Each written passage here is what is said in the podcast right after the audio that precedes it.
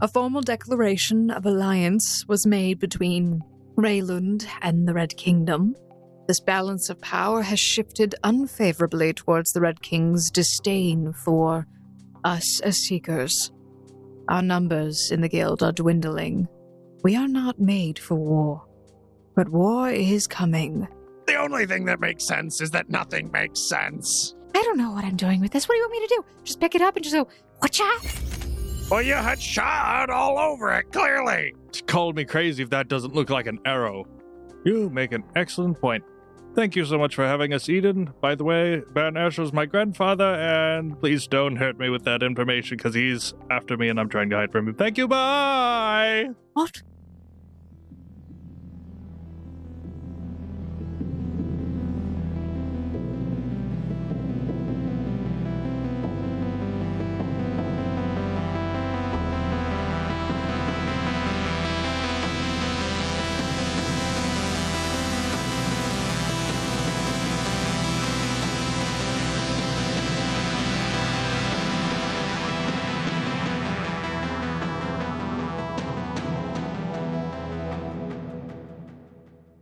Foundlings, and welcome back to another episode of the Gate Chronicles. This is Chronicle 1, Chapter 64. This is an awfully long book, I gotta say. Very too many chapters. There's a lot You're of writing chapters. the Bible. Like, gosh, I gotta get to, oh yeah, I guess we have to end at 66. We don't um there make you it go. past that. Well, no, we just start a new chronicle. Yeah, yeah, when do we get to Second Chronicles? Uh, True. oh, that's great. Um, yes. Well, anyway, foundlings, my name is Emily. I am your game master, host, uh, dog owner, cat owner, editor, uh, producer, uh, wanting to run a tavern at some point where we uh we we cook food that's related to role playing games and give the the people at the table a mission and also you know just the general writer for the gate chronicles uh, and today I'm joined by my two only players. My name is Jaden, and I play Finavir Veer. Uh, he is. Uh, what is he? He's he was a bard. He was. He got the song kicked out of him, and now he's kind of a rogue. He is a seeker on a quest to stay alive with his family. I also show up. she does a lot of things. I show up. And hi, I'm also here. I do indeed show up and sit in front of a microphone. I am Quentin Ott, and I play our only and beloved Charles Smoot, 57 year old biology teacher born and raised in upstate New York, who is currently torn between where his party's going because apparently he's the only one who has ideas and has to make all these decisions, but is very indecisive. And then everyone argues with him, but then we end up doing whatever he wants, anyways. The positive aspects of being indecisive is you really struggle with to make sure that you make the right choice. The struggles with being decisive is you have to make that choice work. It's true. So which do you want to be, Charles Smoot? I guess it's time to get started. More of the puzzle pieces have come together. Our party is finally united in their knowledge, with the truth behind the purpose of the Seekers Guild revealed to all. Tensions are on the rise, war looms in the horizon, and the Seekers' numbers dwindle. With this in mind, Edyn has requested the adventurers travel to Wolf's Lodge, who the Guild has lost contact with. Their mission? Destroy the Seeker base to prevent the Red Kingdom from using its Mirror Gate to access the Dark Archive. But first comes the journey. Whether by gate, land, or sea, we must check in with our party to see where they have ended up. I choose by weather. By weather, okay. All right, hot air balloon time. Let's go. So let me Why help you wasn't out. that ever an option we discussed? Both Jaden and I turned and looked at each other. No, I'm looking at him like you don't have the crap points for that. No, I absolutely don't. So, gentlemen, the sudden shift in propulsion forward is something you've all become all too familiar with as you step out of the mirror gate. You stand inside of a sort of cave. A waterfall trickles down as a veil in front of you, while mossy limbs sway rhythmically to the song of the wind. Strange fragrances waft in a warm mist that rises from the pool beyond the fall. You suddenly realize how narrow the platform you are standing on becomes as each of your comrades arrives, the water lapping up against the edges of the shoal towards your feet. Back up, give me some space here. Oh, you guys got my foot wet. And I think I just got the end of my my cloak. It's, that's gonna be hitting my heels all day. Oh, well, oh, yeah, why is it warm? It feels. Did somebody pee here? A little It's suspicious. Not too bad. I It was Finavir. take off his glove and start like splashing his hand through the water. It is very warm. It actually, you see that there is steam rising from this pool of water that is in front of you. Ooh. This is the perfect place to come back to after a mission. Oh, by the way, speaking of which, I'm sorry. It is time to make a will save. Oh, oh, I like those. Just jumping right into the thick of things. Wait, no, we have character sheets for this. An online. Who rolls physical dice anymore? We spend hundreds of dollars on dice to never use them because we have digital dice instead. Yeah, now we can spend hundreds of hours of setting up a web portal to do this. 20 for Charles Smoot. oh boy. I don't know what total that is, but it's gonna be a good one. 29. All right. So, um, gentlemen, Hey, that's us. you both avoid the effects of the reverse. Congratulations. You are not sickened or moving your body in reverse ways. I thought that was a fortitude save generally. Uh, we went through a different gate. Who knows? Maybe different gates have different saves. You can see before you is, as I said, this large shoal of water. You are inside of a cave, Uh huh. but it doesn't look like there's a clear straight path from the gate that you are standing by in front of. Hmm.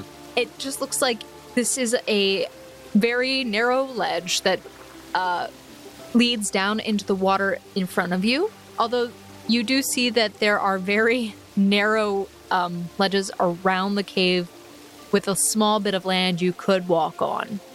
This seems terribly inefficient. And I thought our secret base was bad enough with Mosa running around. I mean, this this place, you, you can't even maneuver anywhere. Finavir, put your sketchbook away. We have places to go. Oh, oh, what? what? What's it so relaxing? We could just stay here. no, no, we can't. We have a very strict timeline of, you know, the, the Red Guard getting sacred artifacts which are going to explode us. Ah, you know, that sounds a little pressing. Just mildly. Right, All right. exploding artifacts, and do we have to walk through the water? I, I'm, I'm taking the ledge. All right. So, uh, Charles begins making his way over towards one of the ledges. It's a very narrow path, and you're going to need to make an acrobatics check to balance. It's right up against the wall, so this might be a relatively difficult check to avoid falling in the water. 29 for Charles Smoot. All right. Oh gosh. Charles Smoot begins crossing this ledge with relative ease. You can see that he initially, getting his footing, kind of stumbles a little bit, but then braces himself against the wall, finding holds where there were never holds before. And you just see as he like forces his hand into the wall. Start punching into the stone. It's like breaks the top, uh, top piece off. Now there's a handhold. Seekers will forever thank him. Just whoever it was that broke that rock. 26 for Finn. Okay. Finavir, you following after Charles, carefully make your way across this ledge, though you do see as you both are approaching towards the waterfall, which seems to cover the entire front of this cave, as I said, like a veil. No, now that I'm looking at it a little closer, it, it seems like all of this was for naught because we're going to get drenched one way or another. Well, I mean, we put it off for a bit. I mean, what if you go really fast? The, the speed of what you move through water doesn't affect how much water hits you. All right. Are you sure about that? Yes. No, no. Smoot, I know you're a science bio something or other, but this has got to be the better way. And Fin- uh, Finn's just going to sprint at the water, full speed, Okay. and hope there's more ledge at the end. he Okay, just jumps so- off the plane. So you just run from Yeah. the ledge that you're on Yeah. into the waterfall area? Like yeah, under the assume, waterfall? assuming that there is a path that leads into the waterfall on land, he will continue that route. Okay, so you're following along the edge of the waterfall and you start moving quicker. Yeah. I'm going to need you to roll another acrobatics if you're trying to stay on the ledge without falling into the water because there is no obvious land path in front of you. But what oh, you so can like see. it's it's Finn the whole way? entire oh, way. Oh no! You wanted this. Bring it! I'm not holding flour anymore. I have no fear. The fl- yeah, obviously the flower is the major concern here. Uh, 21. Okay. Finavir, you start pushing past Charles, like having to step around him. You immediately lose your balance, falling back into the water, and you land with a splash. It's not very deep. No, nobody left. He's just gonna get up to his feet and he's just gonna book it through that waterfall. Yeah, you landed. Um, basically, when you fell, you landed on your buttocks. It was basically up to your hip. So you get up. You're wet on your lower half, and you then begin running towards the waterfall. Water is splashing up all around you as you run through the waterfall. And you do notice that this pool of water gets deeper, but it is warm. It is comfortably warm. It is relaxing like a bath. Oh no, Smoot. I definitely made the wrong call. Um, yeah. Just come on down. The water's great. Finavir, I told you we do not have time for pleasantries like doodling or swimming. Charles Smoot just continues on the edge. and Okay. Inches ever closer to the waterfall. You just hear behind you as there are footsteps wading through the water as they walk past you and join Finavir. Everyone in the water, it's only up to about your thighs Okay. in depth. But as you pass through the waterfall, which is a very like light trickle but still enough to get you moistened, you walk out through and you see before you a very beautiful landscape. Charles Smoot, slowly making his way over, passes under the waterfall, finding himself lightly misted and moistened. Go ahead and roll a perception check, everyone, uh, See what I see? to see what it is that you see in detail. I see a lot of detail. 31 for Charles Smoot And 20 for Finn, who's getting the rubbing the water out of his eyes. Honestly, Finn, this is so relaxing. Your attention is just drawn to this beautiful masterpiece of a waterfall that looks like it was just artfully created. Finn, you, you do take more notice of your area, though in less detail, as Charles is looking around. You both see that you have walked out into a relatively large open courtyard area. This pool of water is probably about 50 feet across outside of the waterfall. And inside the little cave, it's about 30 feet. The water is no higher than up to your thighs, but as you wade through, you take notice of this region surrounding. You see some walls in the distance. The courtyard overall is relatively empty. You do see, though, that there are building structures, though they are different in comparison to what you've seen at Lamb's Respite. These are more like gazebos, open buildings overall, and they're interspersed throughout the location. All right, does, does anyone know where we're supposed to go? I, I guess we gotta get a boat. Uh, can we get to land like where we're not tr- treading water? Charles Oh, you're not treading any land. water. You are wading through it. Only thigh high. If anything, Finavir was like crouched down to be lower, more in the water. Well, that's what one does when the water is warm. So he's just swimming through He's the just like water. Finn's just like doggy paddling his way around. Uh, You get a few um, strange looks from both Kelsey and Valen as they walk past you onto the land. They start patting themselves off. oh no! As soon as we get to the land, he's like, "All right, one at a time," and he's uh, uh, he'll start tied to woeing himself dry, like as if it was like a blower. Me. And just like a waving little cloth around to create the, the air. Yeah, wave, wave. Waves out the cloth, squeezes the water. Perfect. You do see more towards the center of this area is a larger structure, definitely akin to the keep that you're familiar with. Again, though, the structure more similar to the buildings you see around it. In front of it, though, you see what looks like an information desk. Charles Smoot eagerly just begins marching his way there, assuming that everyone else will catch up with him eventually. Yeah, we he's probably gonna get there first, but we'll catch up.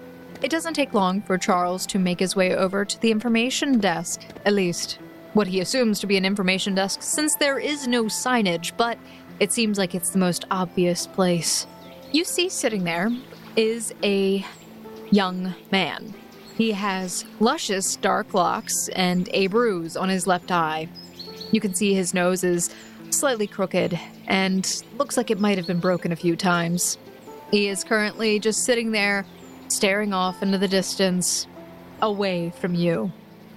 Uh, hello, uh, good sir. Oh, hello. Uh, well, you see, me and my friends here, we're, we're new in town. Uh, and we were actually sent here on a secret mission. We're from Lamb's Respite, and we need a vessel. Oh, right. So you're here as part of the, um, Uh, I, I, I think we were told to look for a man named Sarah Ostrich. I don't think there's anyone here by the name Sarah or Ostrich. However, there is a Sawa Ostrich. Yeah, we'll just go with that one. That one sounds close. So you wish to speak to the guardian of this guild? Oh, yeah, sure. Is that who that is? Oh, sure. Yeah, I mean, yeah. Might as well, right? Well, you know, while we're in town. Kelsey walks up behind you. Sorry, we're new in town, and there's just a lot of things going on right now. Did you know that Sarah Ostrich is the guild, the guardian of this place? So that's Sawa Ostrich. Sawa. Sawa.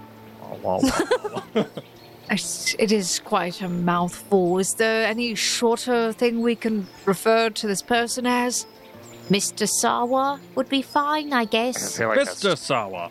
Mr. Ostrich as well. I, uh, that's too much of a mouthful. All right, I, I, you know, can you put us in the direction of, of where they might be? Well, sir, the guardian is currently busy at the moment.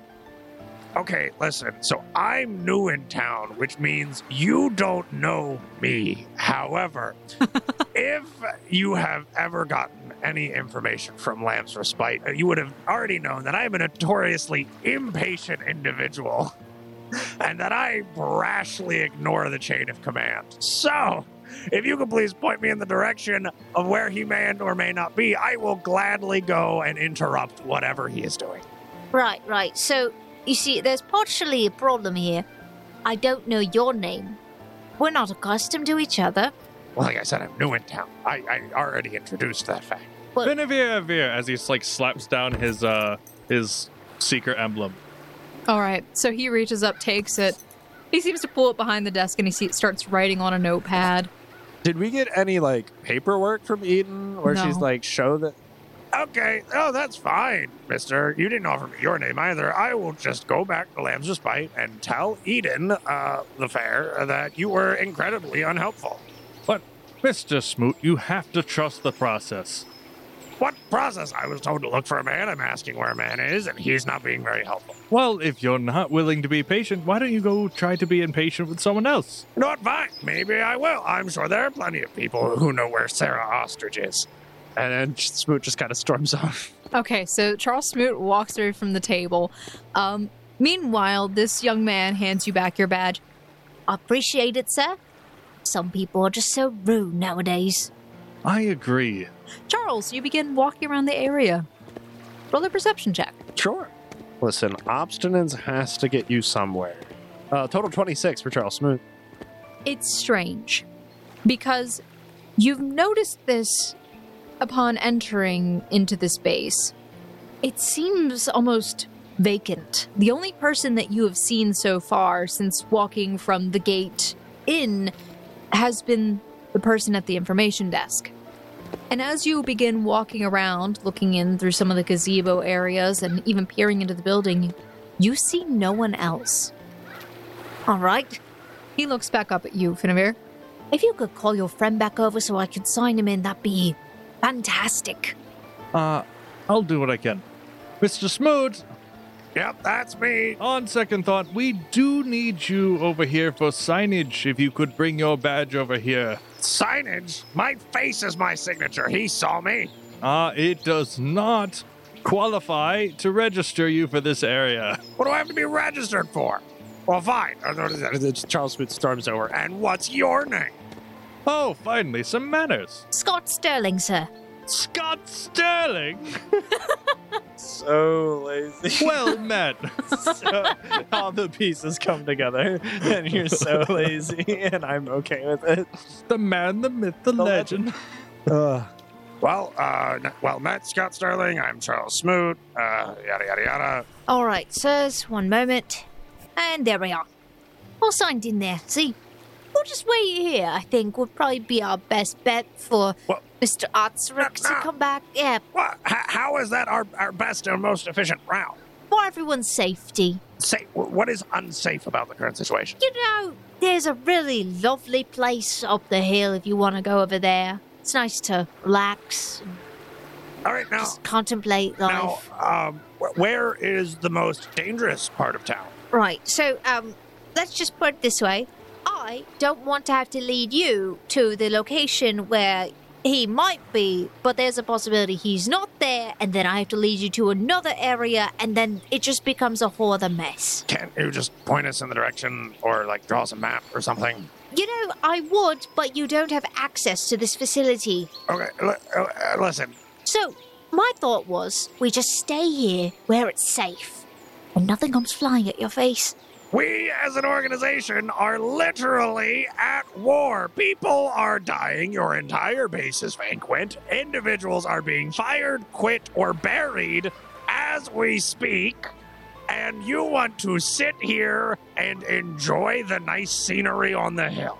It's a matter of self preservation, yes. Well, I would like to self preserve all of the seekers, so if I could get along with my quest, that would be great. Wait, wait, wait, wait. Mr. Smoot. I will burn his tapestry. Mr. And I Smoot, just should point we something on the wall. just try no some walls. diplomacy here, not intimidate? Wait, no, that's good. Can I roll an intimidate? You may attempt an intimidate if anyone else would it like to attempt some diplomacy. You may also. Yeah. 16 for Charles Smoot. Charles Smoot is an emotional mess. Honestly, your words seem to have no effect on this man. He has been hardened by years of his experience in this region. You can tell that this man is definitely hiding something about his apprehension, and there is a particular reason, but he does not seem to want to share it. And he is avoiding taking you places related to this reason. I will wait, like every good cop, for bad cop's interaction to finish. So, uh, you may attempt your diplomacy as this man's face just goes very stern as he looks at Charles Smoot. All right. So speaking of this man's face, Finavir is also very concerned for this man that his nose has not been set right. So he will, uh, he will show empathy. Look, I think there are other things we can do while we wait. First, it looks like you've had some bad times, man. It, it's been quite awful, I will say. I, I have some practice in medicine. Uh, if you do not get your nose set promptly, it may not heal right.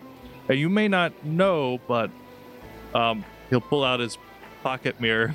No, no, it's looked like that for, for years now. Oh, oh, I'm very sorry. It doesn't look like the nose is freshly broken, but you, your mistake is understandable because there is so much swelling around his eye that's actually creeped onto his nose.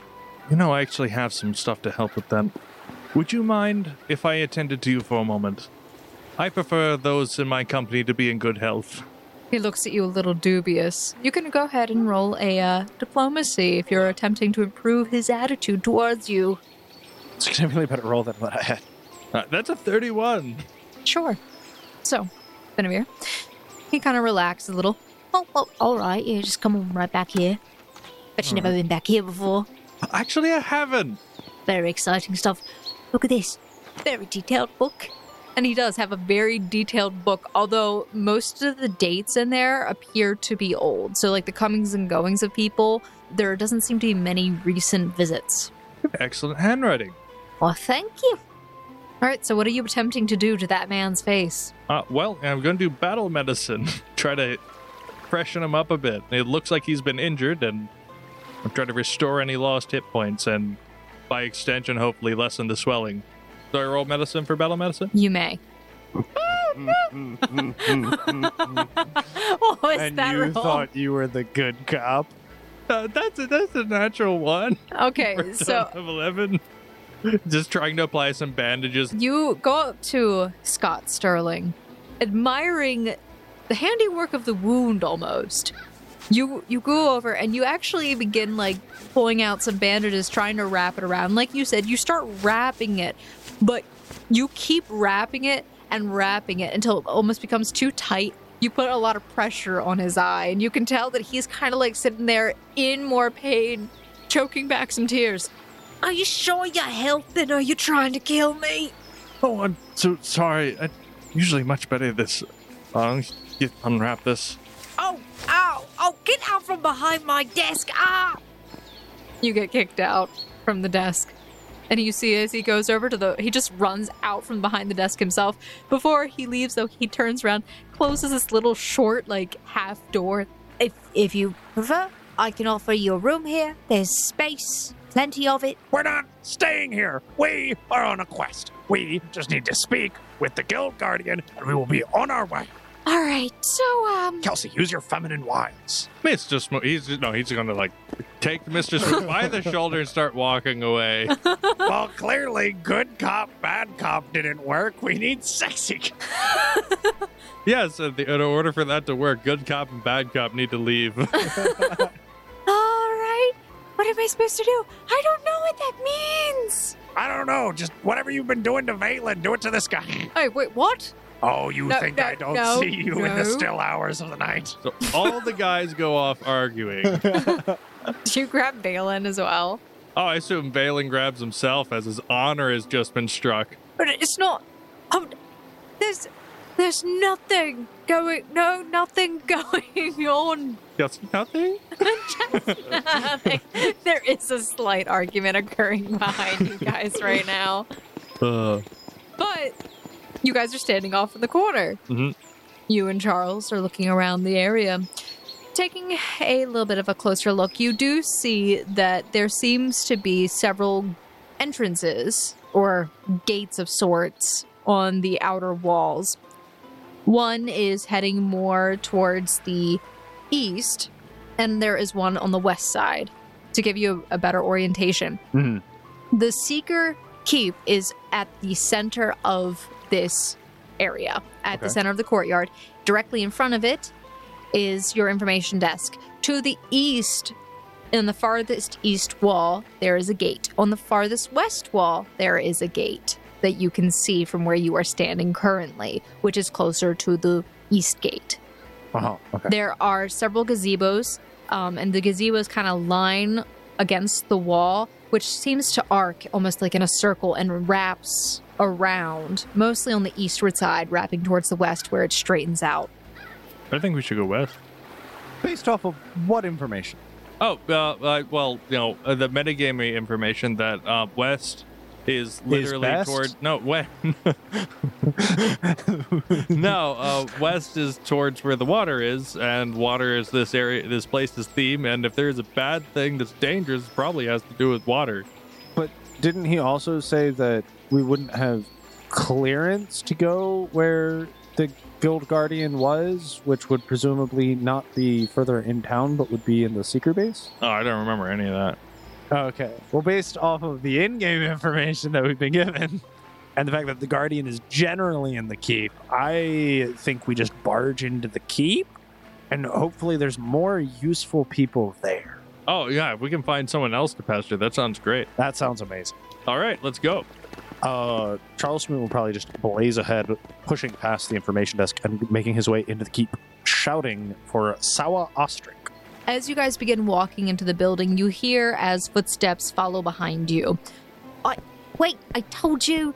Hold on. You go. Wait, play. Yeah.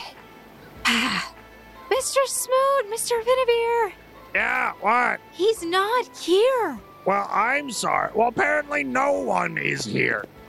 I, I, Scott, who in the world did you get a black eye from? There isn't a person for miles. I'd rather not talk about it. Did you have a fight with the bar and lose? Yes, that would be exactly what happened. The bar and I got into a fight, and I ended up with a black eye. Yes.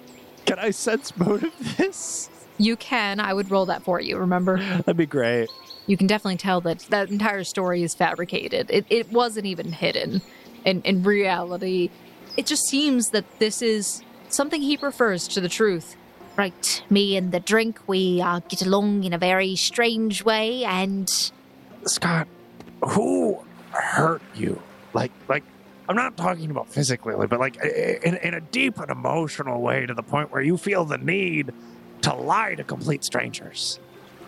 Finn's just gonna look at Smoot going, It was you. No, no, I haven't hurt him yet. I am contemplating it every second that this is prolonged. You can attempt to roll a diplomacy if you would like to aid him, Finavir, in some way you may try to do so. All right. Dice can roll well. Backseat diplomacy. Let's go. Oh yeah, that's how it should be. That that looks around about right. Uh, Charles Smoot a total of twelve. Uh, Finn, uh, sporting with the 30. it was the bottle. It broke my heart. Yes, indeed. A cruel mistress. Valen agrees. I understand that. He walks over and starts patting him on the back. No, back. Valen, don't sympathize with him. You actually struggle with alcoholism. This man is fabricating a lie because he does not wish to be helpful. Smoot, if he's not going to be helpful, let's just find something helpful ourselves. Finavir, I have tried that. There is no one around. I have tried my regular antics of running around and screaming at the top of my lungs, and look at where it's gotten me. All right, then I'm going to do my antics and wander around until I find some, something significant. All right, all right, fine. If if what you want is for me to bring you to Sawa Otsric, I will. On one condition. Once you pass through the gate, Uh huh. You're just gonna make your way down the path on your own, Uh huh. right? Sure. And if you come across anything strange, you will keep walking Sure. and don't tell them I sent you. Scott, I understand why you have a black eye because I can strangle you right now. That is all I was asking for this entire time. Thank you. You have been very helpful. Well, not with that attitude. Maybe if you had a better attitude, I might be willing to help you more. But not with that attitude, then. And he kind of just like turns and starts walking away. Where? Oh, I guess we are somewhat far from the, the information desk. Okay, cool. Well, you know, he said he'd lead us there, so we're going to follow him. Yeah. Okay, Alright. uh, we'll So follow whether he picks up on this or is actually leading us the right way, it's going to end this way. That's true. So he turns and sees you following him, but you can see that he seems to be grumbling to himself. Yeah, he's earned that grumble. Yes. He's And- interacting with Smoot today. Right. So as you guys follow after him, you see that he turns towards the west gate and walks over towards it. West is best. West is best. See, we could have just gone through the west gate. It would be great. I've been fine. But as he walks over to it, you see that there seems to be a panel of sorts. He walks over to it and places an what appears to be his own tag against it. And you hear a sound of something unlatching on the other side, and the gate begins to slowly open on its own. See that, Smoot? Where are they? I, I, I, no, no, wait. I mean, are you saying he is? Because it only opened because he did something. Uh, at this point, Smoot made a big deal of this all, all that ways back. And Finn's going to make it his problem. Okay. This way, then. Right. Smoot follows after him. He Or- steps through the gate, seeming to pause for a second, looking around very warily. And then he kind of like takes another step forward. This way, then. Yeah, you already said that. We're still following you. We just don't know why you're walking so slowly. Right. He only takes a few more steps, and then all of a sudden, you hear something whizzes by and strikes him in the face, and he falls over on the ground. God! Dang! Out! No! No! It's on you! I'm out! And he just gets up, turns around, and runs back through the gate and closes it. But What? you see it latches. What hit him in the face? You can take a look. Perception check. Sure. Oh yeah. Oh yeah. 14 for Charles Smoot. Uh, rookie numbers 18 for Finn. As far as you both are aware, there is nothing that hit this man in the face. You don't see anything out of the ordinary in the area. You see sticks, you see rocks, you see there is a cliff, and there's a path that leads along this cliffside. There's some trees there. And in the distance, you do hear the sound of water and some sort of strange animal. You know, Finn, when we get back to Lamb's Respite, I really have to thank Nora and Zora. I, I never really fully appreciated them and how helpful they genuinely were and good at their position they are. Both of them, despite their flaws, are very professional. Like, like absolutely phenomenal, right? Like, you- like you go there and they handle every situation very effectively. Yeah, yeah, Mr. Finavir. Right. In particular, one of them over the other. Is, uh, is that what we're talking about here? I do remember there was some sort of spark. There was a spark there. I don't know between which one, but there was a spark. Wait, did I miss something? Oh, it's nothing. It Just when next time we make a map, we're going to make a better map. Our, our- our map was perfectly fine. Uh, not to some people's standards. Ah, something about it was very helpful. No, it wasn't. And then Kelsey starts like reciting the tale in very poor imitations of your voice and the twin voice, but she doesn't seem to know which one it is. All of this is happening while Charles Smoot is walking down this path. Yes. So, I didn't write down who it was. you don't remember which twin it was?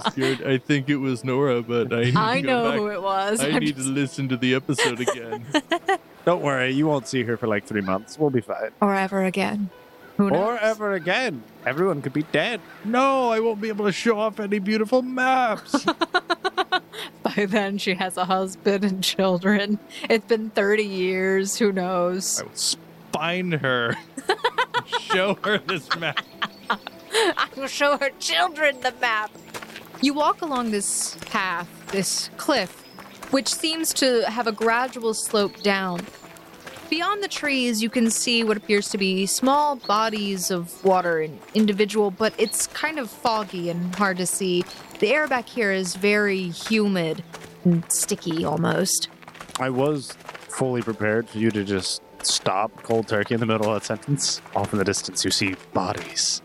it's foggy and it's difficult to see. No.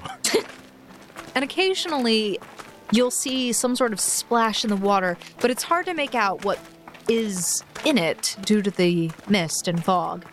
All right, then we will make our way with a slightly expedited pace along this path.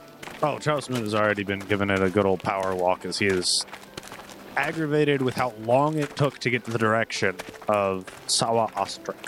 Otsric. Same thing. It's not. O- It's not. It's not ostrich. It's Otsric.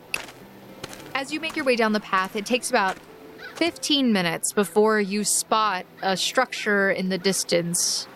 But before that, a rickety wooden bridge that seems to connect across a wide gap.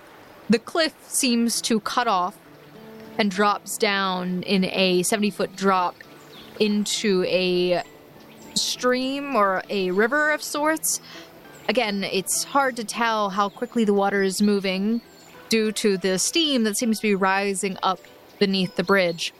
You see that it sways slightly, though, and across you see a small cliff island where there seems to be a gazebo there.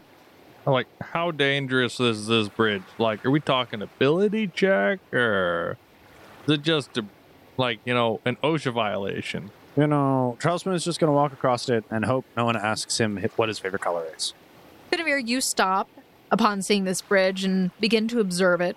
Mm-hmm. Meanwhile- too impatient. Charles, being as impatient as ever, begins walking across this bridge. Finavir, you hear as it seems to creak slightly under his weight. And as he continues walking across the bridge, he makes it across. All right, well, it's good for Smoot. The heaviest among us. Oh, okay. Uh, Finn will go across, but carefully. I see. So, Finn, you slowly make your way across, and you both find yourselves on the other side of this bridge, followed by Kelsey and Valen. who make their way after you. There is a small path that kind of curves up along the side of this cliff up towards the gazebo and wrapping around this island of sorts. And you hear what sounds like some sort of humming up ahead. Like music humming? Yes, like someone is humming. It is a male voice that you hear, a singular voice. Charles Smoot begins approaching the sound, trying to ascertain which direction it's coming from and making his way towards it. As that is the first sign of human life, presumably assuming this is a human humming, that he has seen other than Scott Sterling. You hear the voice coming from slightly above you in the gazebo. Oh, we approach the gazebo then. Mr. Sawa!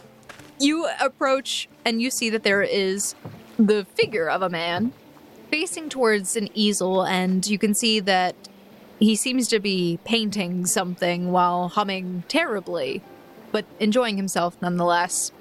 He doesn't respond to your shouting. Maybe he's deaf. All right, so Finavir approaches up um, behind you. No, I'm not deaf, but I have been expecting you. You have? Excellent news. Uh, that's great. He's still facing away from you, by the way. He hasn't turned towards you at all. That's fine. But he ushers you to come in without even turning to look. You see, this man has black hair that is tied back in a ponytail, and he makes a few strokes with a brush against a colorful canvas in front of him. There's an acrid scent of paint and humidity mixing in the air, and after a few more strokes, and you approaching inward, he takes the brush and seems to place it on a small table nearby, and he slowly turns to you. He is wearing a long open robe that seems to fan back slightly. He is an obviously stout man, well dressed, but is a far cry from what you've experienced of a guardian of the Seekers. Everything that Edyn is, he is not, and he smiles pleasantly at you. This man doesn't even need alcohol to find happiness. Ah, yes, make yourselves at home. He gestures, and there is a very small table in the right corner of the room that has only four pillows on the floor around a very short table. Uh huh. I've got bad knees. I don't know what to say. Uh, so we, you said you were expecting us. Yes, Did you did you receive correspondence from Edyn? yes, Oh, so perfect. You know why we're here. yes. He just continues to smile as you throw each question at him. Uh, what is? Uh, I, mean, then, how, how do we most expeditiously get on with our journey? Uh, Do, do we, is, Of course, you would take a boat. uh, is there a particular like vessel in mind? Yes, Wow. These are really just straightforward answers now, aren't they? They're very, they're simultaneously very quick, but lacking information. He just sort of chuckles. Smoot, don't you die for straightforward answers normally? I, I do. I should find be- it so unnatural that and conflicting on a deep and emotional level. Just enjoy the moment. So, um, when do we depart? He- that's good. He can't say yes to that. he could say soon. I was about to, actually. tomorrow evening. But t- tomorrow evening. Yes, That's kind of long, uh, long time from now. Okay, that's fine. Um, I'm sorry, Smoot. Did you have another boat in your back pocket that you wanted to set up? I did not, in fact, have another boat in my back pocket. I was just trying to figure out what we do for more than 24 hours. Well, in case you hadn't noticed, it's really nice here. I'm sorry, but I think there is a misunderstanding. What? Uh, I mean, you've been pretty straightforward thus far. What have we not comprehended correctly? You will depart tomorrow evening on the boat, as long as there is payment provided. What, what do you mean? Pay, the, the, the, I I assume Edyn provided payment, right? This is a guild quest. I have secured a boat for you, Okay. but there are requirements What? from the captain. All- all right. All right. And ah. what would those be? Of course, you will need to provide the captain with the geyser shell pearls. Okay, you see, there's, there's a small problem there. We don't have those. and I have no idea what they are. Oh, so we use the time we have left to go grab up some pearls and then we ferry our way down south. Yes. I don't, Finavir, have you ever seen pearls before in your life? Uh, there was a merchant one time that had some around their neck, but I saw that that one time, no. Ah, that shouldn't be like too difficult, right? They're just round, right? They're and just they come from sea creatures? jewels. Well, It seems that might not be the easiest thing to obtain if I'm understanding Right. what it is he wants from us. Valen, do you know what they are, Valen. yes. Okay. So Right. Um. No. Right. No. Please. Uh, oh. All right. Are you sure your grandfather did not explain any of that to you? Wait, hold on, let me think. Um red wine uh, uh, is, is that a knowledge check I can make? Is that wine related? Um. It wouldn't be wine related, but do you have society? Uh I I have some society, yeah. Sure. You may roll a society. I, I did roll the society of a 13. Yeah, you have absolutely no idea. This is like jewels were not of interest to you. I mean, I suppose pearls could be used for trade, but aside from that, uh, aside from they're kind of valuable, Right. Right. Okay. They are, from what I know about them, since my family does deal in some of this sort of thing, our. Oh, I don't like that. Our family. He says, looking at you, Finavir. Geyser shells are a type of. Oh, what is it? A crustacean? A clam? That um, That's where pearls come from. resides where there is usually volcanic activity. hmm. But aren't volcanoes usually like, uh, on the ground? There- Like, there can be spew lava. There can be underwater volcanoes, Fen.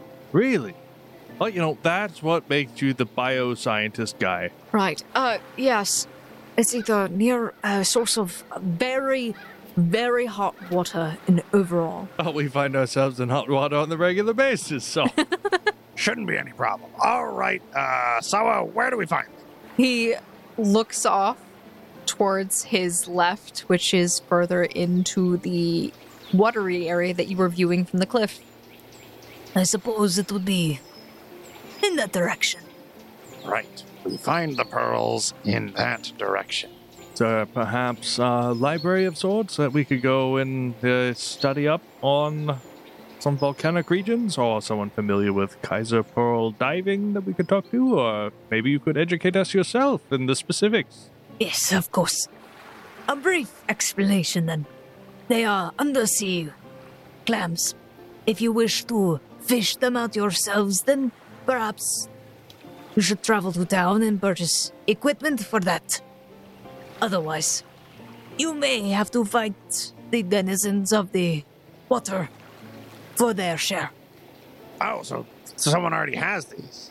I don't like the sound of that. Why? I don't want to fight somebody for their pearls, like clutching their pearls. I don't understand. Is that a bunch of Karens? Wait, also, how, how many pearls do we need? One for each of you. Oh, I mean, that's only four pearls. How hard can that be? I'm assuming that you are you did leave uh, your deer behind, your elk. Cerulean, did he come? wasn't planning on it. Is he with you now? Yes. I'm sorry, I want I forgot to clarify that. In the water, he sat down as soon as he walked out of the gate. He just sat down. He's just in that pool of water. Okay, uh, so the, the, the denizens of the water, what can we expect from that? Which one do you think's easier, fishing them or fighting? Fishing would be faster. Fast, fast, faster! Are you sure about that? You said we'd have to go into town, buy equipment, do this thing that we've never done before. Safer. Now, safer, I can believe, but you see, I, I am a man of action. And I'm a woman of reservation. We balance each other out quite nicely. Right. And like half of the party is a party of reservation. Yeah, but my personality makes up for what the other half of the party's lacking. It's perfectly fine. I I think we're all reservation except for Smoot. His his lack of reservation does equate to half. He gives more than 110% of his lack of reservation. Indeed. Ah, um, so, ah, all right. So we either go fight something or we buy things and fish them out ourselves. Well, I don't know anything about fishing. I know a lot about fighting. I feel like the choice is quite obvious. Oh, but while we have you here, you just are an absolute wealth of knowledge. What has Scott Sterling so terrified? He just starts laughing and he just looks at you and smiles. I assume he has not told you then. No, no, no. He was very neglectfully uninformative for running an information desk. He is terrified of Safen. Of what? The Safen? I don't know what that is. Uh, what is the word for you? Um, is Star Eyes.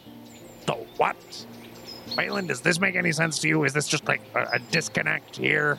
Uh, no, it makes perfect sense. It's a, um, the- Safen is the same word as Star Eye. It's an old dialect term. Okay, uh, someone's gonna have to sit me down and explain what this is. I've never seen one before, but as far as I'm aware, there's, um, a small, very little things. Aha. Right, then the star eyes would be more of a metaphor. I don't know. Honestly, it's not something I'm very familiar with lore wise. I, um, don't have much interest in animal husbandry. Well, that's fine. Uh, because we're gonna be murdering. Um, I, mu- I must ask that you do not kill this Safen. and wait, unless are those the denizens of the water? Yes. Well, I gotta say, for answering every question I've asked, I feel like I have very little information. So, Saven are small, very little, very little creatures with stars for eyes, and they hold the pearls. And we need to take them from them. Or fish them out ourselves. Yeah, no, uh, I, you know, fishing uh, this time of day uh, sounds quite uh, uh, Boring. right. Um, I can maybe give some background on a little bit of this. Uh, maybe we just go to town first and then come back. It's up to you, though.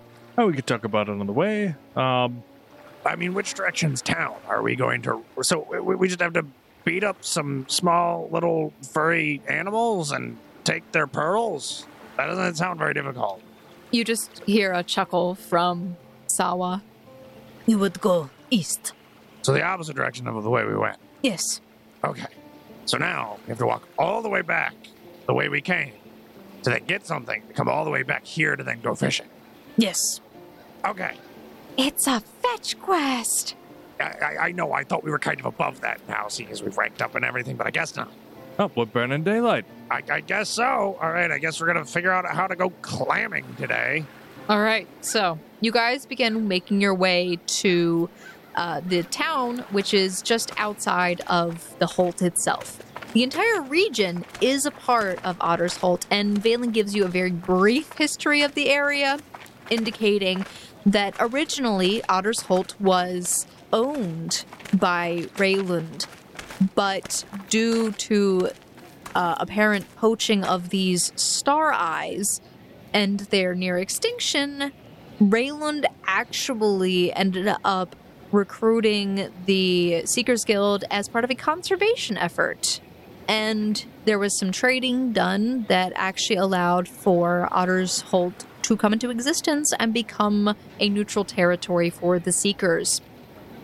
Additionally, Valen shares that while this base is not located near the forest, there were apparently underwater ruins that were discovered here. Underwater ruins. How'd you even explore that? By swimming underwater. Yeah, but dude, have you ever gone in like a deep pond and you go down like a few feet and your head starts to go? Eh? I actually. Uh, she goes into her bag and pulls out a strange mouthpiece. Um, there's like this rebreather thing that I know that they were selling at uh, Lamb's Respite. This is the one I got when we were in Oros's facility, but I assume they probably have something like this, where they just use it and go underwater and breathe. And then also they make diving suits help you insulate you from that. From your head exploding? Oh, oh yeah, yeah. Head exploding is like a very big cause of death underwater, next to drowning. Right. Uh, it doesn't really help much though when you have to deal with the sea beasts. Sea, uh, sea beasts? Yes, of course, sea beasts. Okay. Charles, get your head in the game. Uh, Sue, talk to me like I'm five, and I've never heard of the ocean before. What should I look out for? I don't know. I haven't really been to the ocean myself. I only know what I've learned in some history lessons. Oh, you can't just go around throwing the term around like sea beast and not expect to give me any follow up on that. Right, so sea beast, creature that lives in the sea and will probably eat you. Well, yeah, that's in the name. I was wondering if there are any specifics I should worry about. I don't know. I've never been here Like, again. like is a plesiosaur gonna like jump up out of the water? Smoot. No, wait, let's ask someone at the market. All right. And so, we make our way to town. yes, indeed, you do make your way into town. Making our way. Whoa, there's people? There are people in the town. This town is actually very busy. Um, you do know that this is the port, the dock that you guys would be going to is probably about five hours away from Otter's Holt itself, but the township that's outside is only a 10 minute walk down. Um, and you know you would have to take the ferry to get to the port. Sure. Sure, sure, sure. That's not that bad. Mhm. All right, we make we make our way into town and we we just start asking around. Okay, so you guys would like to use diplomacy to gather information. Yes, Jaden is going to be rolling a lot of that as Charles Smoot very politely waits for him to find information. And by politely, I mean curmudgeonly, grumbling in the background. Uh, 27. Wh- What what are you looking for? Is there anything in particular information wise? Like He's looking for markets that particularly look like they have to do without the sea, especially if he can find anything that looks like someone like has like sailing services or like is selling pearls or something that looks like it came from the ocean. Okay, like so we're we're ga- so you're trying to gather information Yeah. on So, if I can find the places where these things come from, I can talk to the people who interact with those things, and they might have knowledge just over time. Okay. That's the So- idea. But Finavir, as you are perusing and you know schmoozing some of the locals, the, the pearls that you're asking about are a very rare market due to the limitations that were put on hunting the Saphin or the Star Eyes, as you've learned they're called as well. There was also limitations then put on obtaining these pearls, which these creatures somehow managed to obtain. And generally in this area, the geyser shells are found in the local hot springs where they stay. To obtain the pearls, a lot of merchants during a certain uh, an event called the raid, merchants will hire people known as clam raiders that will venture into the Star Eyes territory to acquire the clams. And the runners often have to employ daring tactics to obtain the pearls, which can sometimes draw an audience of curious onlookers. And watching these skilled runners outmaneuver the Star Eyes can be a thrilling spectacle. But it is not an event for the faint of heart because there have been stories of people dying.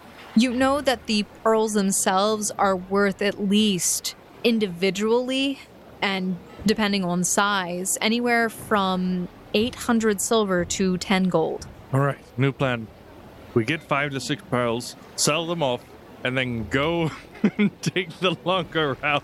Uh, d- did they mention anything about what kind of equipment you would need in order to, to do these raids?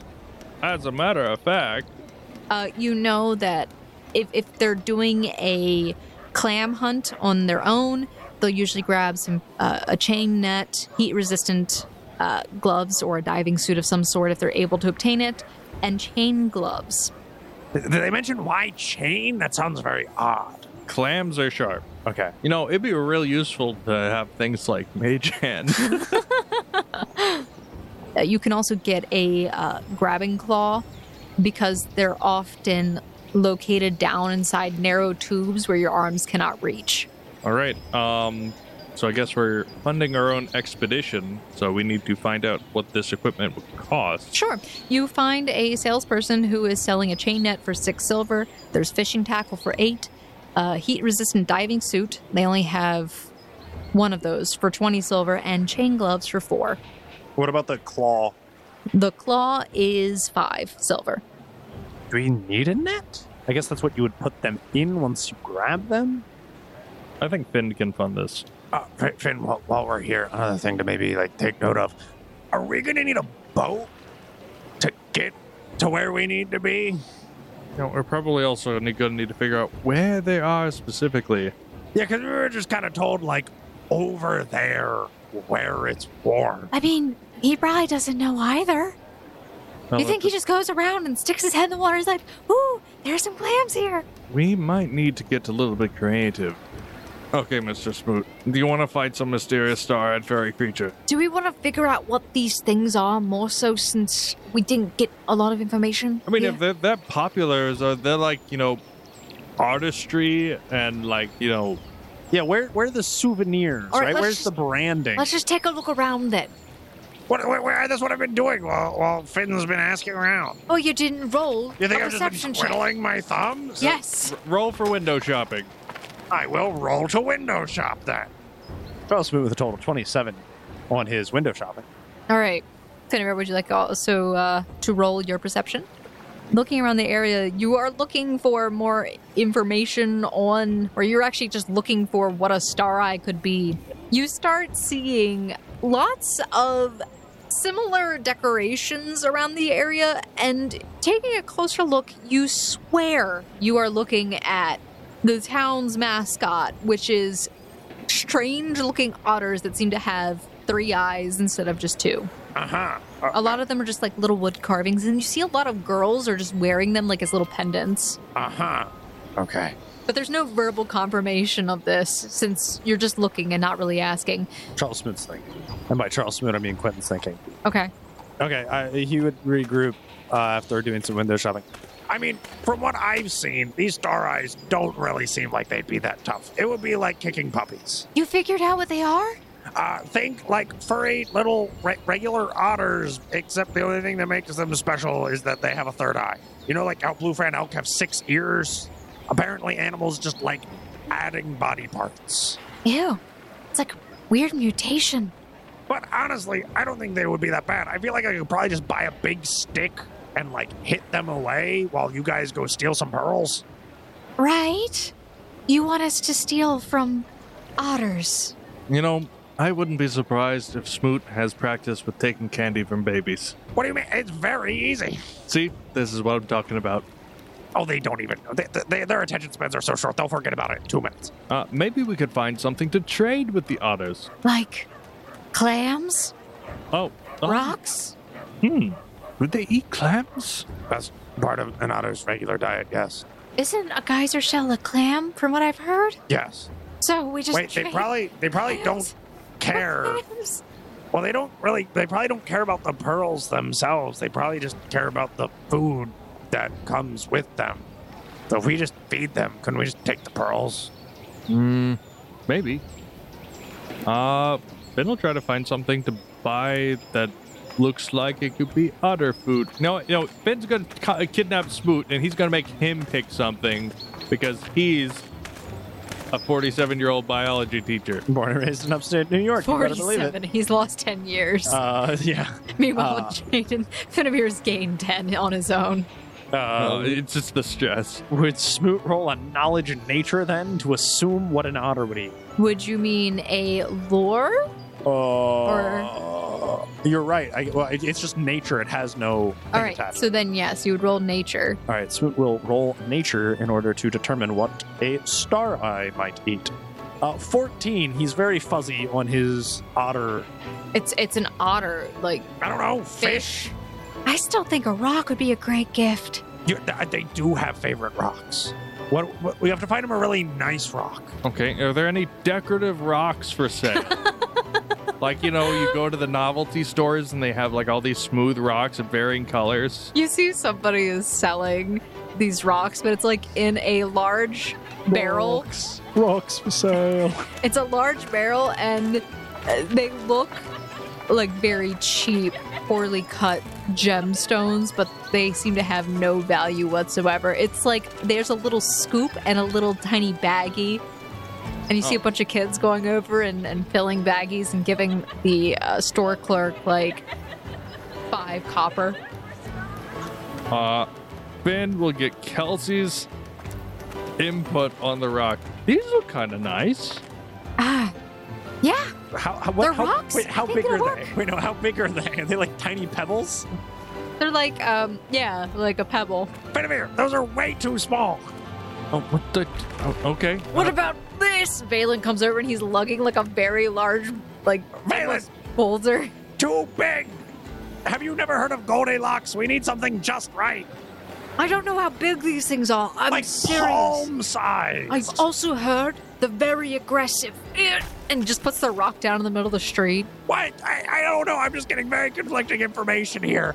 I was told go get these or fight some otters. Then it was kind of alluded to that the way you get these is by fighting otters. But apparently fishing is an option. But we have met no one who fishes these, even though it seems like it would be a very lucrative business model. The star eye otters oftentimes will fish out certain areas so that they are cleared of geyser shells. It is very likely where the star eyes are, there shall also be the shells. Well, it sounds like we're gonna have to deal with them one way or another. We might as well just kick some puppies and take them. you their may get lucky because some areas, however, may have geyser shells. The point is, the GM is telling you to look and search the area. All right, let's do it. We, we buy what we need and we take it back and we search the vague area in that direction. I promise it is not as difficult as you're making it out to be. I just don't know where it is or We're any just- information We're just on it. scared about volcanoes. I'm Yeah, just you putting said that- volcanic so- activity. Well, that's what Valen said. He could be very wrong All right, for all you so know. um, just so I don't le- have to leave and come back. we buy. suit. The Does suit that is include 20 the way- Yeah, does that include a way to go underwater and stay down there? No. Okay. Is that is You have to that hold your also breath. for stay? Oh, you have to hold your breath. All right, uh, we need to decide as a group who all is going down there. I also have this rebreather. I don't know if it works though. Uh, that'll be useful. Um, I figure because these uh, tunnel things that they said are really difficult to get into and everything, Well, where they have who's their gonna take this little claw thing? And it, it looks like like one of those dinosaur mount things. Well, I was figuring you would do it because you're the smallest among us, so you would fit better. Right, But I'll be there to back you up just in case uh, any star eyes attack you. right. And Finavir will I, and I will be on the land to fight off any otters, as you have been calling them. Yeah, we'll be the lookouts. You're so incredibly helpful. Thank you. Honestly, I Honestly, think oh sorry. it's the most important job. Uh, you got to make sure the boat's there when we come back. I don't know if we're going to need a boat. We'll find out when we get there. We honestly should have asked him that before we left. We tried asking him questions, and again, he was incredibly vague. I thought he was very forthright initially, and then it just fell off. It really did. It was like he was straining his voice or something. I don't know. It- yeah, he definitely felt like he had issues talking and staying consistent with it. Huh, that felt Alright. like a personal jab. All right, 35 silver for the gear. Yep. So, and we make our way back. You make your way back over to the gazebo. Uh, it does not seem that Sawa is there anymore, but there is a note that it was left for you. Uh, of course. What does it read? Once you have obtained the pearls for yourselves, you will be looking then for a vessel called the Starlight Maiden. Her captain is Clem Fetchum, and you can find the ship docked at the port. He is expecting you. But if you are late, you will not be able to take his ship because they are departing tomorrow evening. Okay. Well, he said keep going west from here, I believe, right? To to find where the pearls may be. So we just keep on keeping on. Indeed. So, gentlemen, it is time. You make your way down from the gazebo following along the path, which you actually see seems to snake around this island, leading down to a lower ledge, which slowly flattens out. And you see around you there are actually large pools of water, but they're separated. This seems to be a pattern of pools almost, where there are hills and then dipping into the valley there is these hot springs Uh, your hint was is the pearls will probably be where the otters are because the otters go for the clams. So we just start walking around until we find some with star eyes. so you just start walking around Yeah. genius I mean, that was the best advice we were given is walk around and you'll find it. Go ahead and roll a perception check. You know, Finn's just like he with the na- natural one. He's just looking at the ocean and going, you know, I dreamed of the ocean.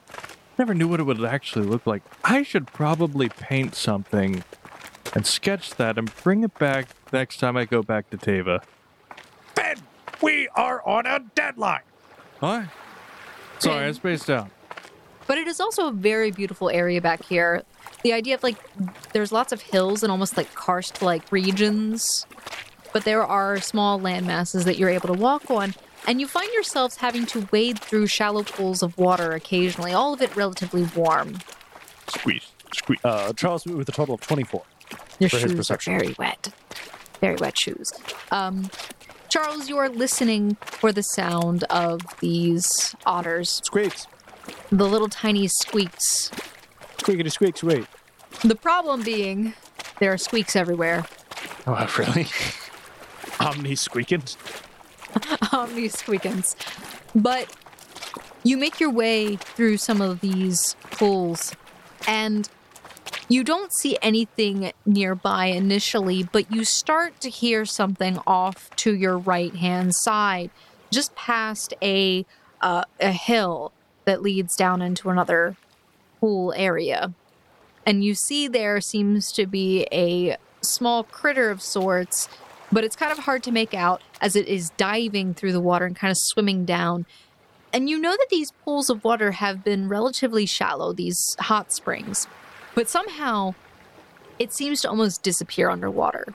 All right. Well, uh, we were told that the clams tend to be in tunnel systems. That's why we can't fit in there. But because those creatures are small enough, they might fit. Right. So, how do we want to go about this? Do we do we want to like take it back and cover its head and then beat it with a rock? Okay, hold on. You, you seem to have some real repressed energy here. Um, we're going to uh, distract the otters while you try and find the clams with your little grabby stick. You okay? So you want me to get into the suit now? I should have done this earlier. Honestly. Probably a good idea. And you wouldn't have been as wet the Ah. suit would have been wet instead. Oh, Well, now, now you just have wet clothes. oh, I need to go. out. Like, j- I'm- I'll be right back. I'm going to change. Nobody peek. I'll be back. Charles Smoot is going to approach this pond while he's waiting and try and make contact with the otter in a peaceable manner. Uh, squeakity, squeakity. So don't attack. Okay, so you're going to roll a nature. Be friendly. You hear as it just lets out this high pitched screeching sound. You see, it's literally like it swam up onto the uh, shore of a nearby beach in the water as you have stepped out there. It sees you as you're approaching. Finavir, I feel like I offended it some way with how I spoke. I was expecting you to at least stealth. Well, I have a plus 10 in nature. I rolled a 2. This could have went so well. You're immediately entering into combat because that's how these creatures work. Oh no, the squeaking is upon us. That is one of their abilities. The squeakening. Charles Smoot pulls out his sword, but he's going to be very careful to only use the flat of it. You're going to roll your initiative. 19 for Charles Smoot. Hey, 22 for Finn. Perfect. How many? How many was that? how, how, how many of them were there? But don't worry about it. I don't know. It's just a lot of dice rolled. Charles? What the hell? I thought we were going to wait. What? I, I, no one said anything about waiting. Someone said their shoes gonna change, and I tried to like speak to them in the language of their people or something. I think you must have insulted its mother. Well, I mean, I don't really know the dialect. Like something could have been like come across wrong. Uh, You know, even if he could speak their language, I'm pretty sure he would just smoot it up anyway. Remember, you can't kill them. Are you sure about that? I mean, li- Who's li- gonna know? it is easier to ask for forgiveness than permission, but we were already very strictly not given permission. Damn it. Fine. Um, but you do see, as he looked like he was about to summon his Athame, he stops. Right. So we'll just do this the manual way then. The regular manual way. He just draws his rapier and he seems to ready himself. You hear a response of squeaking in the distance. Charles Smoot, all of a sudden, you see as this otter, which you saw for a moment only had two eyes, suddenly a third eye seems to open up on its forehead and begins to glow. The critter's fur, which was relatively dark and almost black, also picks up a slight aura to it. And all of a sudden, you see as several rocks are hurled at you, telekinetically projectiled. Uh, otters can't do that. And Charles, you take nine piercing damage as these rocks slash through your skin, flying past you, crashing into a nearby wall. Ow! That hurt. I, I can see why Scott Sterling doesn't like these. Charles Smoot just pulls out a shield. This otter then jumps into the water and seems to swim down where you can't see it. Not without a good perception check. Oh. Finavir, Avir. It's your turn. What do you got for him? There's none above water. No. None that you can see currently. It seems that the one that you guys were fighting a moment ago dove under the water so that you could no longer see it. He will take out his little wooden shield and stand on guard at the edge of the water. All right. So he is also going to either ready or delay. Then he will prepare fascinate. The um the condition for using the fascinate will be one step. Seize an otter with something we want. Charles Smoot, it is your turn. Then I'm going to also ready an action to use this shield's special function, which has not ever before been done. Uh, this is the shield which I stole from the Red Guard encampment, which on this side of the shield is entirely see through. And I will ready an action to, when I spot an otter, use the shield's effect to determine where their weak point is. Okay. Uh, that, that'll be his whole turn, as it takes uh, an action to raise it, and uh, he's readying the other one. Charles Smoot, you definitely see that there is movement in the water as things begin moving their way towards you. And occasionally you do catch glimpse of the dark fur of these creatures under the water, but it does seem that they get a some mild camouflage to it due to this innate trait they have. You see as an otter appears on the landmass that is in front of you, it seems to be situated on one of the on a higher portion of it. It looks over and is looking at you guys. Well, I'm going to use my ready to action to examine the creature to see if I can determine its weak points. As you are looking through the shield, you see as it seems to scan the area, and then all of a sudden you see like a box appear highlighting the otter. Zooming in on it, you see that it seems to focus in on the eye, scanning it. You also see that it seems to indicate that this creature has a resistance to fire, Okay, that makes sense. but it seems to indicate that there is a weak point in its eye. All right, guys, This one in particular. Gouge their eyes out. That's not killing them. That's only mutilating them. What? Okay, hang on. Kelsey comes back. She is currently wearing the diving suit. What is going on? I just was getting changed. I heard a squeaking in the distance. Mr. Finavir, what did he do? Uh he talked to it. Oh, you just had to smooth everything up now, didn't you? All right. Hi. Am I still going in the water? Yes. Okay. You gotta get the clams, All right. So you want me to dive into the water? and we'll back you up or something. All right, I got this, I think. Kelsey starts walking through the water, which seems relatively shallow. Uh, Charles, though, the area that you're standing in is actually kind of deeper. It's actually up to your waist. Hmm. For That's fine. Kelsey, though, it is up to the backs of her calves. I don't see anything I can hit still, so I'm just going to hold off on this. Charles, uh, we'll let you. What, what, take some, like, be proactive. I'm going to guard Kelsey. How about that? That's fine. All right, so Valen approaches up next to Kelsey to walk next to her as the party is making their way to deal with otters. All of a sudden, though, an otter surfaces just ahead of them. And along with this otter, you see as the eye on its forehead opens up, it emits this shrill screech, and there is a geyser of water that shoots out from behind it. Valen, all of a sudden, you just hear him go, ah, ow, that's hot. You see all of a sudden as an otter appears behind it. Okay, as one does.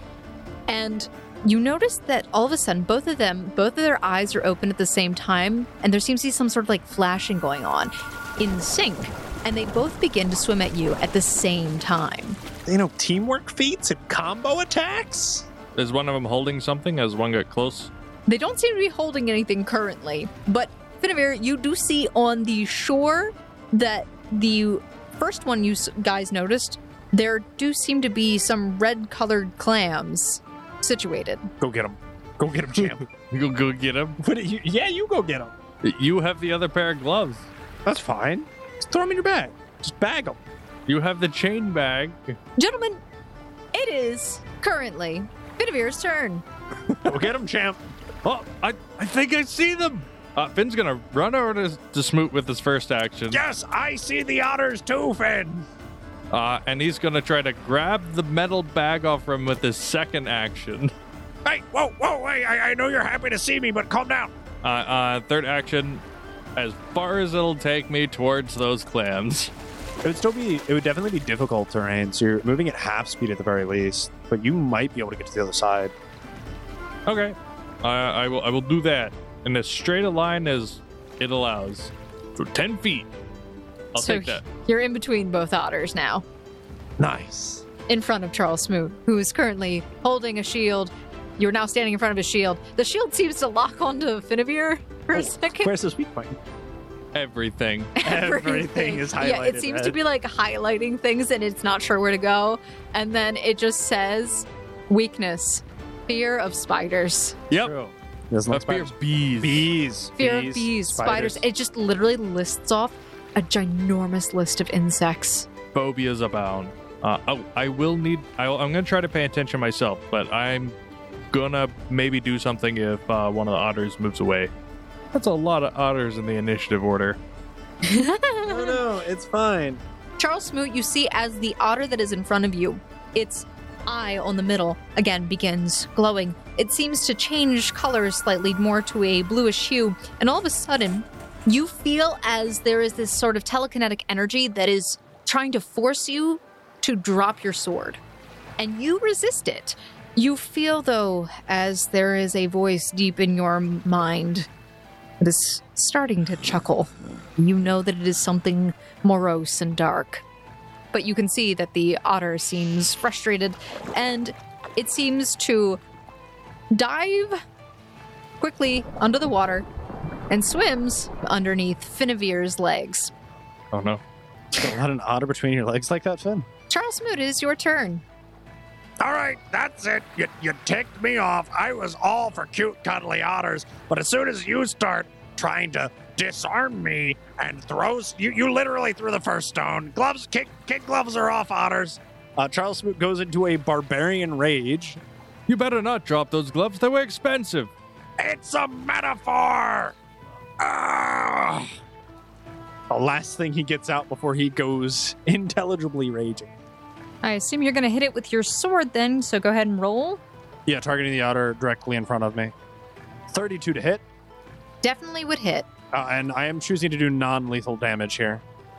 You're being, what? How much is your damage? 19. your sword slashes somewhat clumsily into the water and you hack you do see that there is a small stream of blood that seems to come out from the otter who screeches in pain on the slightly other side of the map you hear as water kind of splashes about as Valen and Kelsey are tussling with their otter meanwhile Finavir you feel as something is flung at you what appears to potentially be rocks and maybe a clamshell of some sort. Does a 30 hit you? Yeah, a 30 hits, and thank goodness it doesn't crit.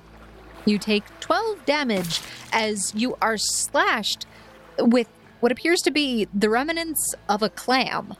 Oh, the remnants of a clam. I wonder if you could trick an otter into throwing a pearl at you. Ah!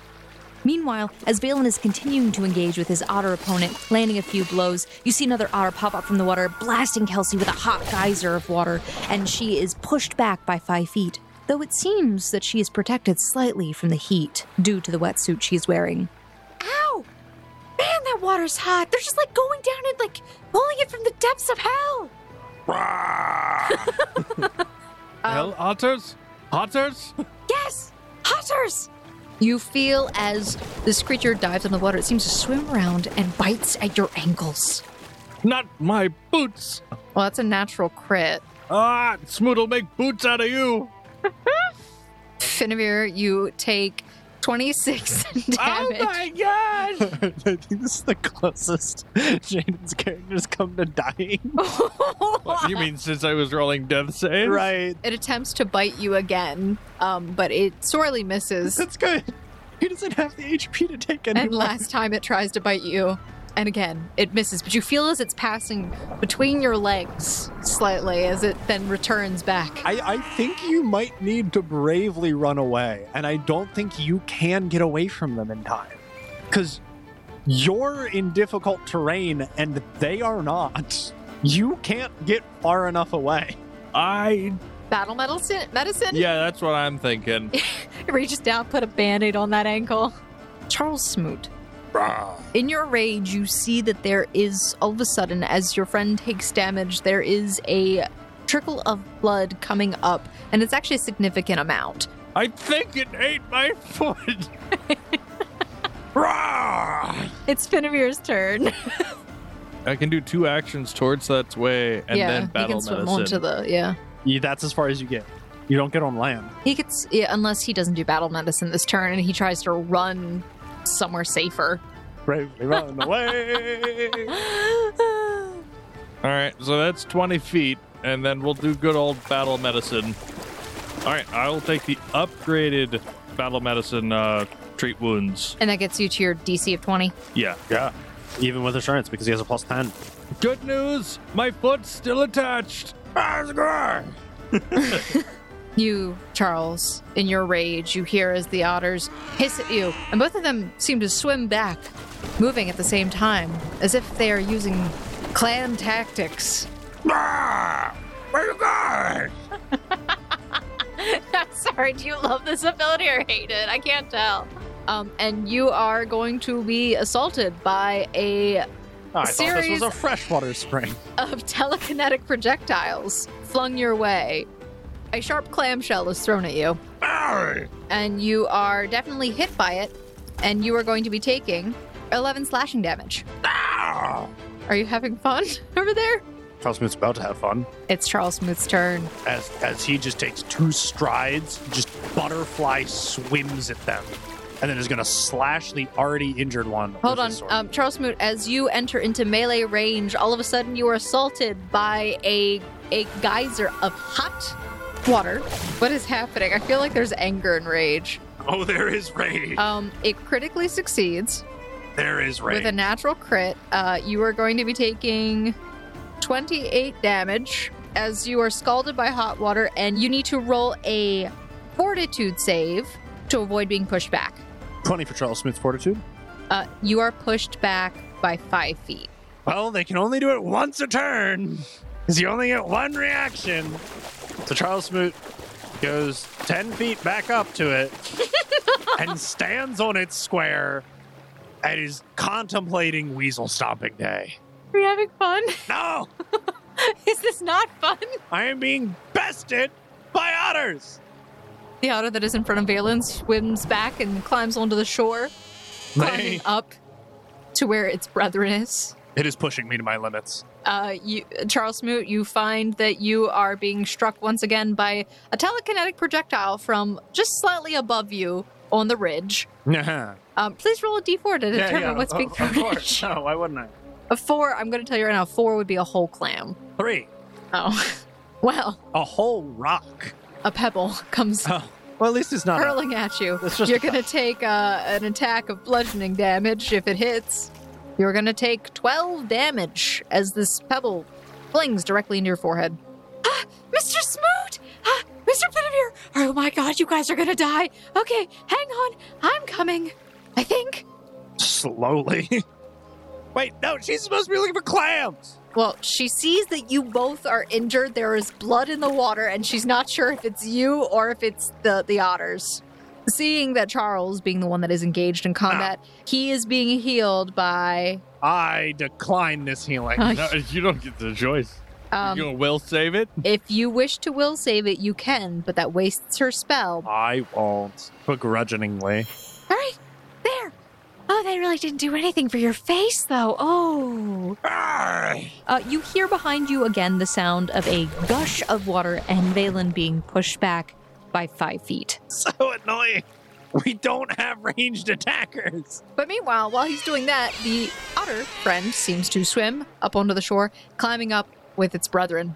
Something is happening. Charles, the one that you are standing atop of, is going to bite at your ankles.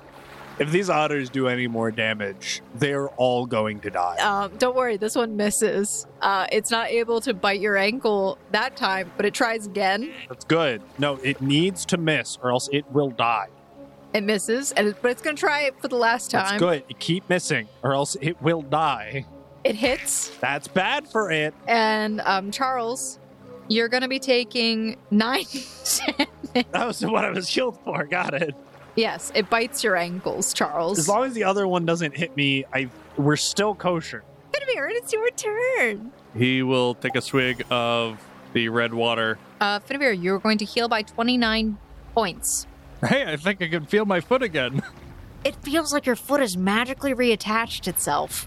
Even though it was not detached at all, it felt like it. It emotionally feels like it's attached again. Abso-freaking-lutely. So it looks like I will go up 15 feet with uh, the one stride action and then go over the my my last action will be a stride directly due east. I don't want to have to kill these things, but if they do any more damage, they're gonna all have to die. Uh, Charles Smoot, you see as the otter that is next to you tries to swipe at you with its claws. They're getting really close to the threshold. Uh, you could intimidate them and I could try to sing out at them or something. This hits. That's not good for it. You're going to take 15 damage as you are slashed with its claws. It is going to attempt to hit you with its other claw. Um, Charles Smoot, this one is also going to hit. I believe you have reached a certain threshold. I, I have absolutely reached the threshold. okay. Charles, Yeah. it's dealing nine damage to you. Uh huh. You have definitely become more than bloodied. Yeah. What did I tell you was the threshold? I I've been going by that it's 25% of my max HP. Yeah, you're you you've hit your threshold. And and yeah, so on my next turn I I don't have a choice. Charles Smoot, it's um, going to be your next turn in a second. The otter, sensing a change in your aura, it seems to climb back up onto the land and seems to grovel a little bit. You know, I, I labeled this episode L'Otters Be Not Afraid. they are going to be very afraid. uh, Finavir, you hear as Charles gives out this very loud and almost ominous dark bellow. It doesn't sound like him though. And you can see that he has taken a lot of damage. Surprisingly, these small creatures are vicious and ferocious. You've now realized that this is kind of risky, and your friend is very hurt. But something is also very, very wrong. You start to see as this dark black sludge seems to almost begin protruding from his body and envelops him slowly, climbing all over his skin until you no longer see Charles, but a black form standing, towering in the water. A large creature. Charles's blade now seems to match his proportions. Mr. Smoot, are you okay? Kelsey, something's wrong with Smoot. I was afraid of this. Oh no.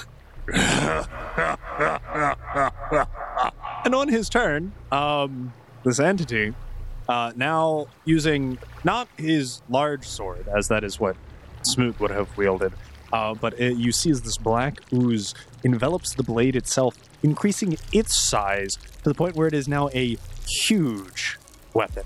And you see as it maliciously cleaves down with a clear intent to kill. I asked them nicely to not hit me. Uh, 26 to hit. You basically just swing down into the water. Please roll your damage. 17 damage for the first hit. He's rolling d12s. This small creature terrified of you, begins swimming underneath of your legs, trying to dodge between the, the blade. But you see, as you strike it solidly, it takes a large amount of damage. You see a trickle of blood. Or rather, he sees a trickle of blood. Ah, Mr. Finavir, you need to stay back. Uh, I don't think he's being very smooth anymore, or, or Charles for that matter. 27 to hit for the second attack. It definitely hits. Roll your damage. 15 damage. This is a lot of fun. I'm so glad this came up. Don't worry. The otters on top of the hill. Otters, be not afraid. On the hillside, you see as, the, or you feel as you're being hit by projectiles, or at least attempts to hit you with projectiles from a distance. But against your steely like flesh, they are merely pebbles and they bounce off of you.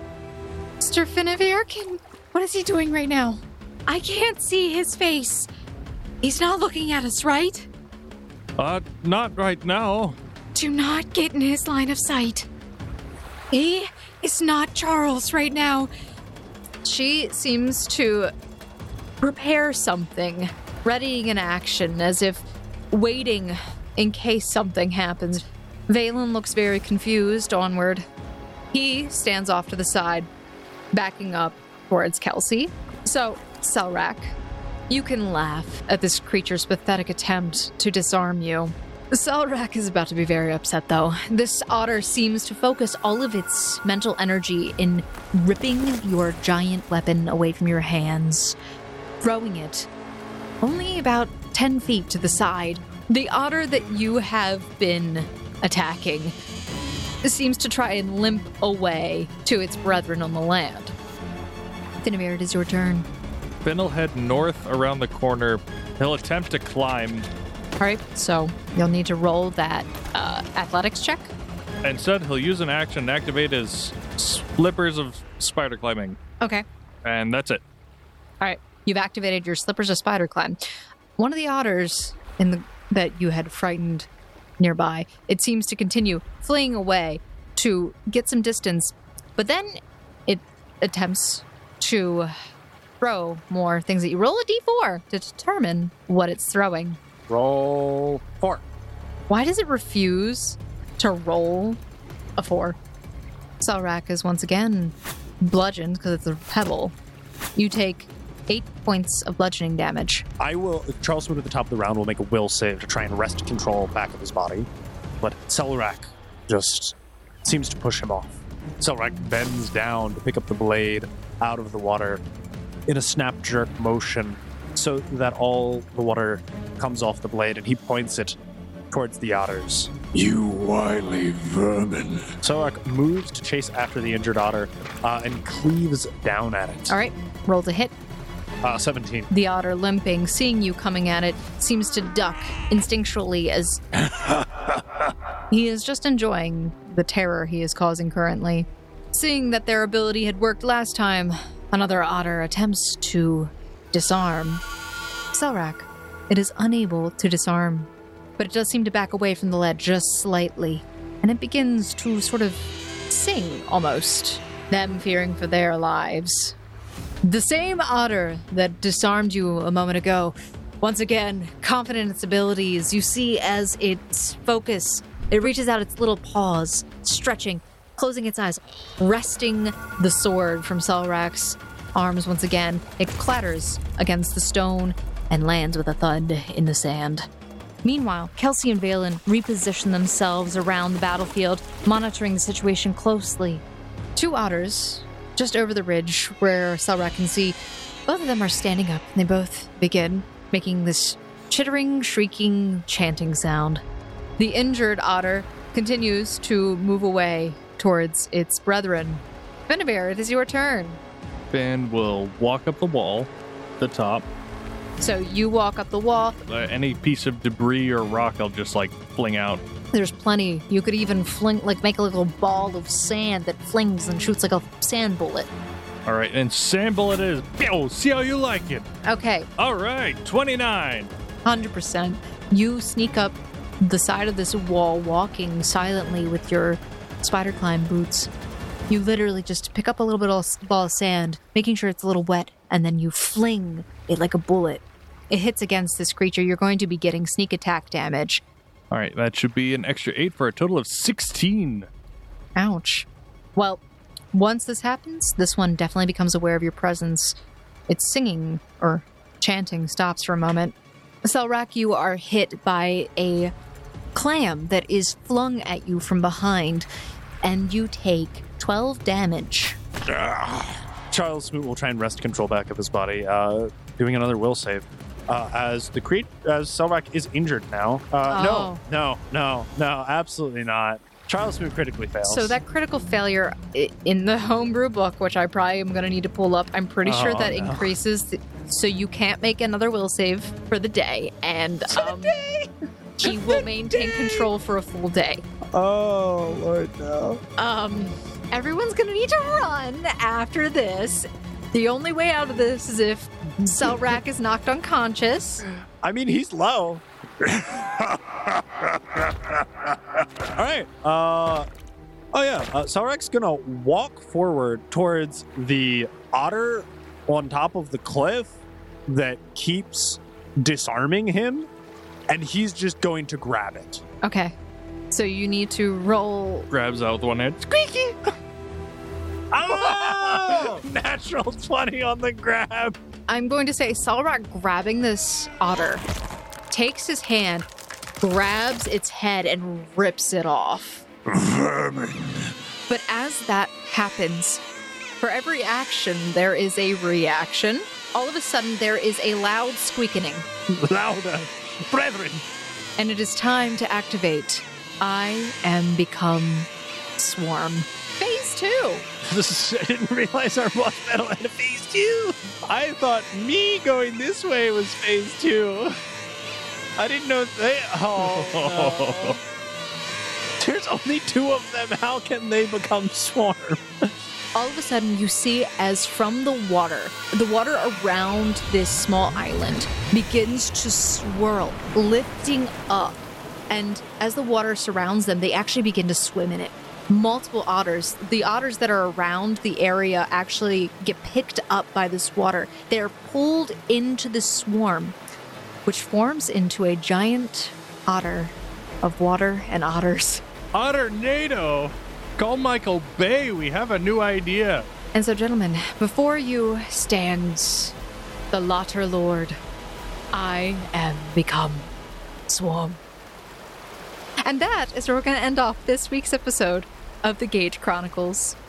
Thank you, Foundlings, for listening to this week's episode of the Gate Chronicles. I really hope that you enjoyed this because it was a long, long episode originally. It was like four hours, and Quentin did a really good job cutting it down. We had to cut some more because it was just so long. It made it almost impossible to do the uh, sound effects. So it took us a while to edit it. But we're so glad it's done, and we are glad that you got a chance to listen and enjoy it with us because we're totally listening to this one uh, on the back end. We want to give a big thank you to Michael Ghelfi with Michael Ghelfi Studios and Yvonne Dutch for allowing us to use their music and ambiance in today's episode because, wow. All right. L'Otter Lord? Absolutely. Honestly, should be a plushie. Maybe I'll make it happen. Who knows? I'm going to keep this one short. Uh, as always, thank you for listening. Make sure you guys are following us on our social media accounts at Twitter and Instagram at RollFound, and that way you can keep up to date with us on any uh, new releases. So we will see you next next week on another episode of the Gate Chronicles. Bye bye. All right, well, bye, guys. Have fun with the kaiju battle next week. Oh no, we need Selrak to say bye. Bye. For now.